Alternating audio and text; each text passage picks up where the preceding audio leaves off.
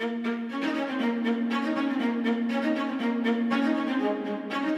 the Financial Times in London, I'm Andrew England, and this is FT News. Saudi Arabia says its sovereign wealth fund, the Public Investment Fund, will invest $65 billion with foreign asset managers in a dramatic break with past practice. The change is part of the transformation planned by Mohammed bin Salman, the country's powerful deputy crown prince, who has given the PIF a central role in the kingdom's reform plans. With me to discuss the move, announced on the eve of Donald Trump's visit to the kingdom, is Simeon Kerr, our Gulf correspondent, and Arash Massoudi, our M&A correspondent. Simeon, first, can you give us a bit of context about the political changes that have taken place in Saudi Arabia? What's led to the change in this strategy? Well, with King Salman coming to the throne two years ago, soon after that, there was a massive reduction in the oil price, and therefore all revenues for the government collapsed, causing a severe fiscal crisis.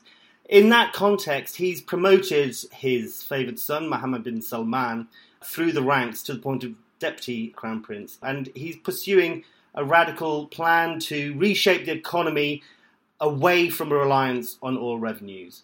And so, so many different aspects of that plan now all come back to this key point of trying to diversify away from oil.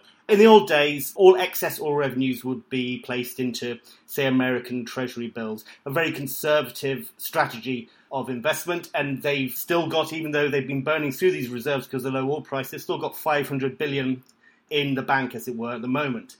The PIF has been around since 1971, also very conservatively just funding public companies, and it's got stakes in various private and public companies in Saudi Arabia. What they want to do now is transform it into a more modern sovereign wealth fund to diversify funds for future generations.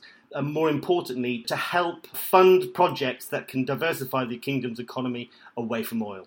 Just to give us an idea of the financial clout of the PIF, what kind of assets does it have now? And this is all tied, obviously, to the IPO of Saudi Aramco, the state oil company. They haven't done the IPO yet. So, does the PIF have the assets now, or are we talking about a longer term thing? Well, uh, it's got around 180 billion dollars, 200 billion dollars of assets under management at the moment. That's the stakes in national champion companies such as the petrochemicals giant SABIC, for example, and others in the kingdom.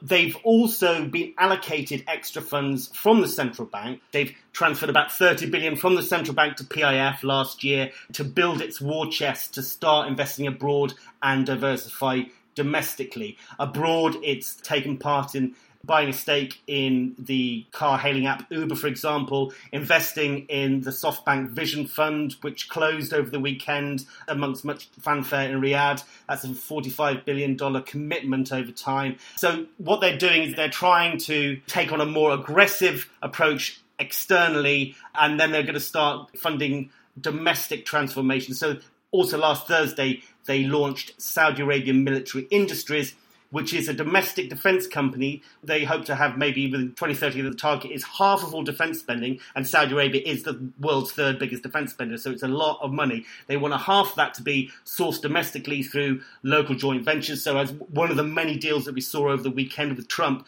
was Lockheed Martin saying that they will give a contract to the Saudi Arabian military industry to start assembling these Black Hawk helicopters in the kingdom. It was a $6 billion deal to get the ball rolling of having a defence manufacturing industry in Saudi Arabia. Uh, Rash, one assumes that this is creating waves among financiers and bankers across the Western world. Where do people see this and what sort of terms is it looking for? Where is it going to invest? Let's just be clear. I mean, what's been announced in the last weekend is probably the most historic and unprecedented investments in the global alternative asset management industry ever. So 65 billion, 45 billion of it to SoftBank, as Simeon alluded to, which will be for technology and telecoms investments and sort of the vision of SoftBank's entrepreneurial, quite dramatic founder, Masayoshi Son, who Mohammed bin Salman became quite smitten with upon their first meeting six, seven months ago. And then this other deal, which was new, which was a plan to place $20 billion with Blackstone, the sort of dominant alternative asset manager run by Steve Schwarzman, who is a sort of private equity mogul and just so happens to be the sort of lead outside economic advisor to Donald Trump. So this deal was announced for Saudi Arabia and the PIF to put $20 billion into a Blackstone fund, which will then Blackstone will raise another 20 billion. And then they will seek to primarily invest in U.S. infrastructure deals. So This is effectively being hailed as a win for President Trump, a win for Blackstone, and a way for the Saudi PIF to diversify its holdings. Realistically, though, Blackstone is a company that has shareholders and which fundamentally operates to make money, and the PIF is putting that money in there because it wants to make money with the money. So this is not charity and shouldn't be interpreted as such. This is an investment to make money by financial interests. The reaction in the financial community is one of awe. I mean, the $100 billion Vision Fund, which is 93 now, would probably get to 100 when they finish closing it, is the largest single fund ever created in the history of private equity and six to eight months after that was first planned and announced and finally closed this weekend, to then come again this weekend with another $40 billion plan for an infrastructure fund led by Blackstone is probably the second largest fund ever. So the scale at which the Saudi PIF is moving into these specific categories is unprecedented and has caught the attention of everyone. And without a doubt, they are now the most important person in global private equity investing was this kind of a one off tied around Trump's trip? Do people expect the PIF to go out splashing the cash, or is it going to go under the radar now and be more conservative? I don't think there's anything that Mohammed bin Salman does that is under the radar. I mean, he's a man who courts media attention and who is pushing ahead one of the most aggressive and reformist transformations of a country with a very short timeline. I mean, he feels that Saudi Arabia has to move quite quickly. As we said, he's a man in a hurry. The way that Mohammed bin Salman has co opted sort of power and brought it into PIF, I think, is raising eyebrows in Saudi Arabia and among the sort of intelligentsia. And at the same time, is sort of raising eyebrows globally because no one's ever seen anything like this. So it's quite fascinating. Sim, I mean, obviously you mentioned that this came around the timing of Donald Trump's trip to Riyadh. Was this part of the, sort of the political bargaining? And if so, you know, what does Saudi Arabia get out of this in terms of the bigger geopolitical picture? Well, it's very much linked to politics. Mohammed bin Salman not only doing the domestic reform agenda, domestic economy agenda, is also the defense minister. So there was a massive arms deal. Saudi Arabia got 110 billion dollars worth of arms over 10 years. Arms that it's been looking for for a while that the previous administration was reluctant to hand over and he's also increasingly involved in foreign policy. Almost wherever the king and Mohammed bin Salman go, PIF follows and launches a joint investment fund. We saw that in Jordan recently. And the rise of Donald Trump has been welcomed in the Gulf, who were not keen on Obama's policies in the region this jamboree we saw over the weekend in Riyadh was very much a celebration of this new partnership that they see themselves together against what they regard as their common threat of Iran. For the Sunni Gulf states, it's been very important to bring America onto their side to prevent what they see as Iranian expansionism through the Middle East, be it Iraq, Syria, Lebanon, Yemen, and some say Bahrain as well. So, on all those fronts, they feel that they're getting a lot more out of Donald Trump at the moment.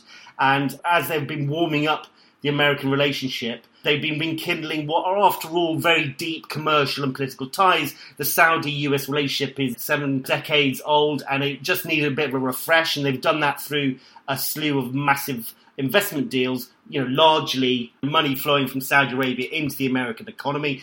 Donald Trump was grinning from ear to ear in Riyadh, talking about jobs and how great it was going to be for the US. But Saudi Arabia is hoping to rely on this newfound partnership to diversify the Saudi economy. I think that's what we'll see more and more of going forward. PIF has done a lot outside, but it's going to need to do more work domestically in order to fulfill its mandate to help diversify the economy. How is this going down at home then? Well, the way it was portrayed to the Saudi people that, you know, we've got this amazing new friend, uh, we've done these great deals, it got a very good reaction generally. There are going to be some more opposition minded people who will raise this issue of the outflow of cash during a fiscal crisis. But for the time being, most reaction on Twitter, for example, was Saudi men swooning over Ivanka Trump. So for the time being, it seems to have played very well the local people. Arash, just finally, I mean, how powerful can uh, the PIF become in the financial world, particularly once the IPO of Saudi Aramco goes ahead?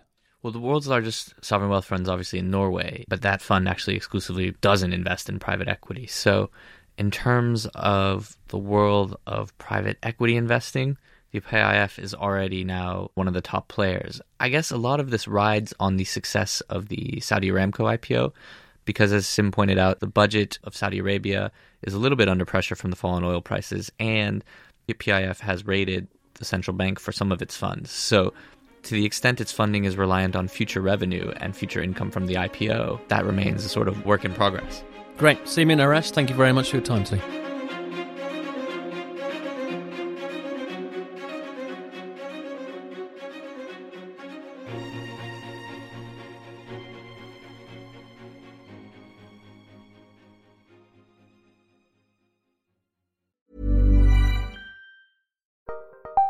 Join Capital Group CEO Mike Gitlin for a new edition of the Capital Ideas Podcast.